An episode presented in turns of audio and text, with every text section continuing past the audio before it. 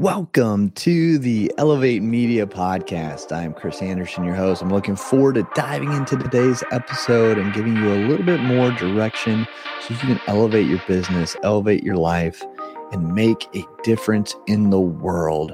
If you like anything you hear today, make sure you share it along, make a difference in someone else's life. And if you do like something, make sure to go to Apple Podcasts and rate, review, and subscribe.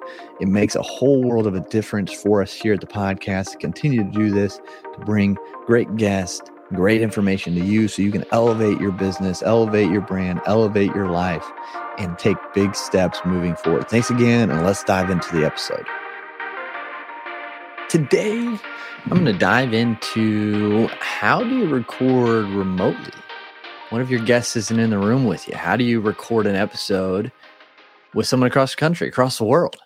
So, I'm going to break that down, talk to you through how to do that. So, when you have a guest come on, if you're doing guests or if you're going to be a guest on a show, you will have some idea how to do it virtually. So, let's dive into it. So there's really four things that you have to worry about when recording a episode virtually. The last one is very important, so make sure you listen in to the very end because if you don't do that last one, well, you might as well not do it. So we're going to dive into these four. The first one being you need to make sure you have a platform that can record your audio and video on with a virtual guest. So obviously we're coming off, you know, post-pandemic time where everyone was virtual it seemed like. So Zoom was the go-to platform to record video, have conference calls, things of that nature. And Zoom is still a viable option. So if you want to use Zoom, if you have a Zoom account, Zoom is very it's a good starter platform to record virtual interviews. So you just send the link and they hop on and you're good to go. And it supports obviously video and audio as well. Zoom is obviously one everyone's heard of and everyone knows of. Now, there are many options out there Riverside, Google Teams, Google Meetup, things of that nature. What I'm recording on right now is StreamYard. And, you know, what I like about StreamYard is things like this. If you're watching the video, and these are just examples, you can put up things on the screen as you're talking. If someone is watching live, if you do a live with StreamYard, you can bring their comment on, like that example. Again, these are just StreamYard examples. So StreamYard is a good platform if you want to do live streams as well. So, say if I wanted to record this episode live, talking to LinkedIn or Facebook or Instagram or Twitch or wherever, or all of them at once, I can do that. You just have to weigh the pros and cons of each platform and what you want from that system. So I wanted something very high professional, very tailored to my brand, things that you can do on the screen, like different overlays, things of that nature. You can change those around. You can change those around and put different things on the screen. You can do countdowns. You can do different backgrounds and things that ain't.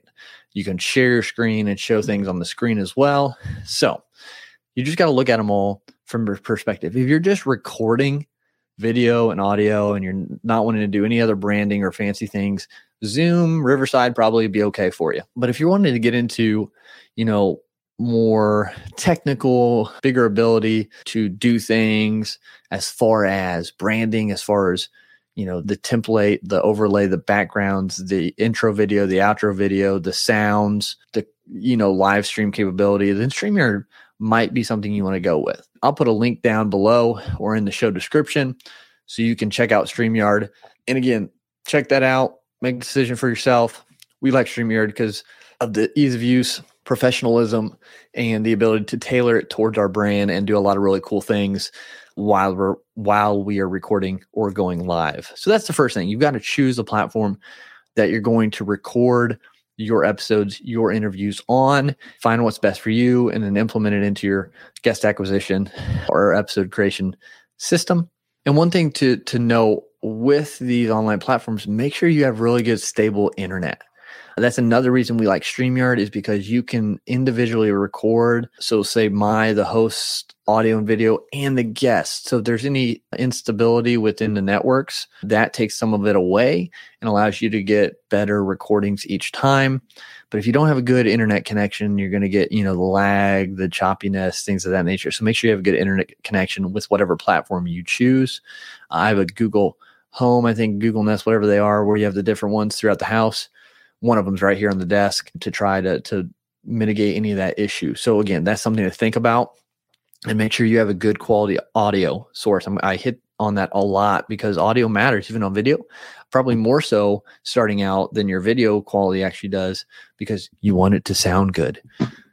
You don't want some, you know, echoey, high reverb type sound because people are going to hear that and they're going to run away. Then they're going to watch. If your sound's good, then the next thing is video and, and, improving that through your camera, your background, your lighting, things of that nature. So those are things to think about as well when you're thinking about your video platform that you're using because they all correlate.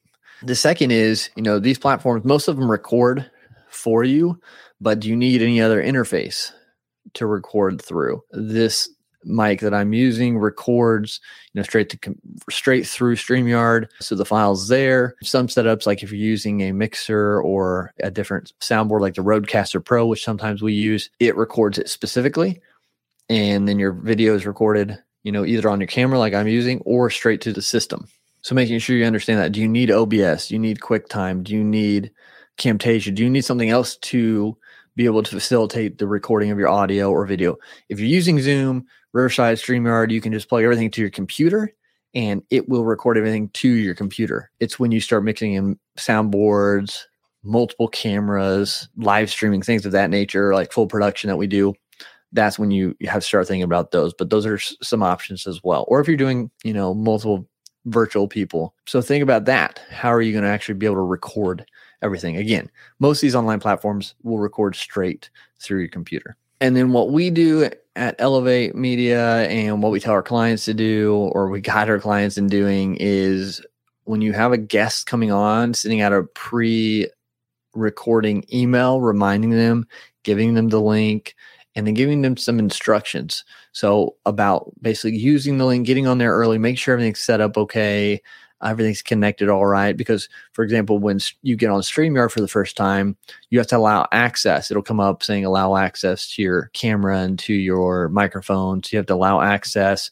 You have to use a Chrome uh, browser with StreamYard. You can't use Safari, things like that. So if you can send these instructions ahead of time for whatever recording system software you're using, they can hopefully get some of those little kinks out of the system before the day of recording. So they're not running around trying to restart their computer or get things hooked up. They've already walked through those steps to make sure everything is working and running well, just have a smoother process. So you want to make sure all that's checked, make sure, you know, and again, this is like a pre interview type questions do you are you set up for video? Do you have examples of what you've done for video? Or if you've been on other shows etc things like that so you can see like what does their setup look like? What do they look like on camera? How do they sound on their recordings? Because you know as you get going you're not just going to want to accept everyone onto your show. The quality is going to have to match what you put out there. Unfortunately i just that's part of it. And so you know, when I started out, my ter- my stuff was terrible. My quality and everything was terrible. So I was thankful for whoever was going to be on. And as we've grown and be able to improve and implement new things virtually, and now we're doing in person, so it's a whole different atmosphere ball game. Like we're a little bit more picky, I guess you could say, because we want you know put out the best content for those listening.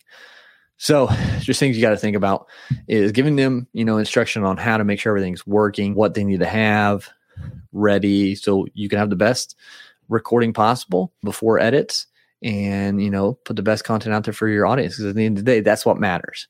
So sometimes you have to say no to someone because it, it's not going to serve your audience best.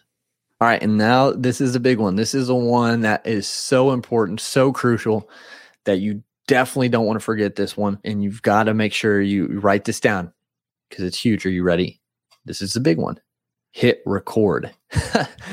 You think well duh like but there's been so many times, so many horror stories I've heard. Thankfully, knock on some wood, I haven't had that yet. After 200 something episodes, people forget to hit record. So they have this great interview, amazing conversation, and they don't have the files because they forgot to hit record on Zoom, on Riverside on stream or whatever it is, and they thought they were recording, and at the end they realized they did not record, and they have no audio or video files at all to use. So then it's the moment of humility where you have to tell your guest, "Oh my goodness, I did not hit record. That sucks."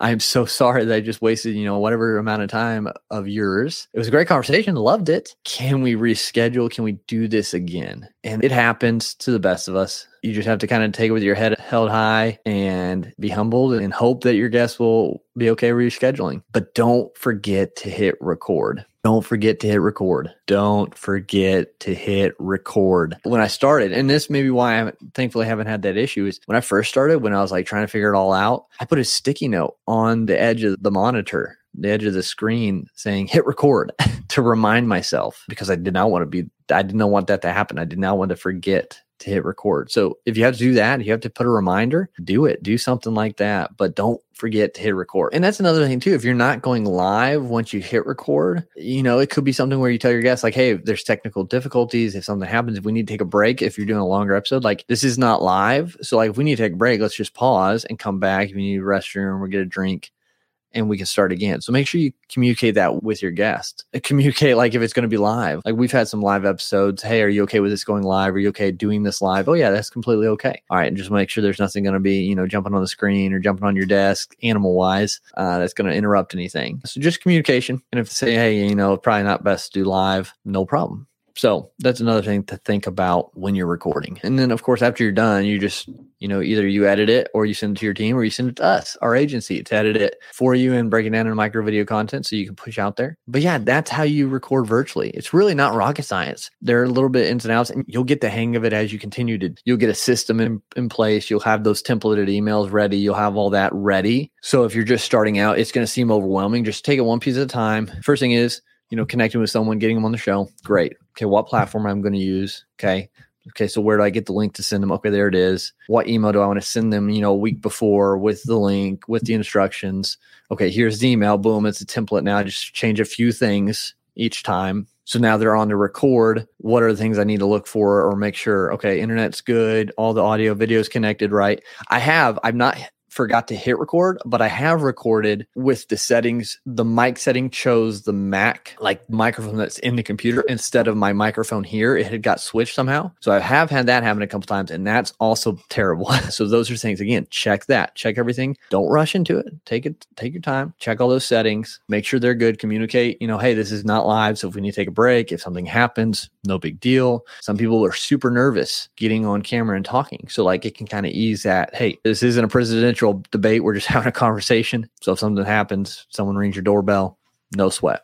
We can just hop right back into it. And then don't forget to hit record, have a great conversation in the recording, and then get it done and get it out there for everybody to hear. You've done a great job. So it's just learning the process. It's just implementing these things, practicing, getting better, finding what works for you, building that system and then continuing to elevate your brand and elevate what you do. So that's it for today. So if you're starting to interview people virtually, hope these tips helped. Please go like, review, subscribe the show. It helps us you just continue to get in more people, help more people, and it helps us keep going so we can help more people. And together we can do a lot more. So yeah, it means a lot to us. You go leave us a review, rating, and we look forward to hearing from you. Until next time, continue to elevate your brand, elevate your life, and we'll talk to you soon.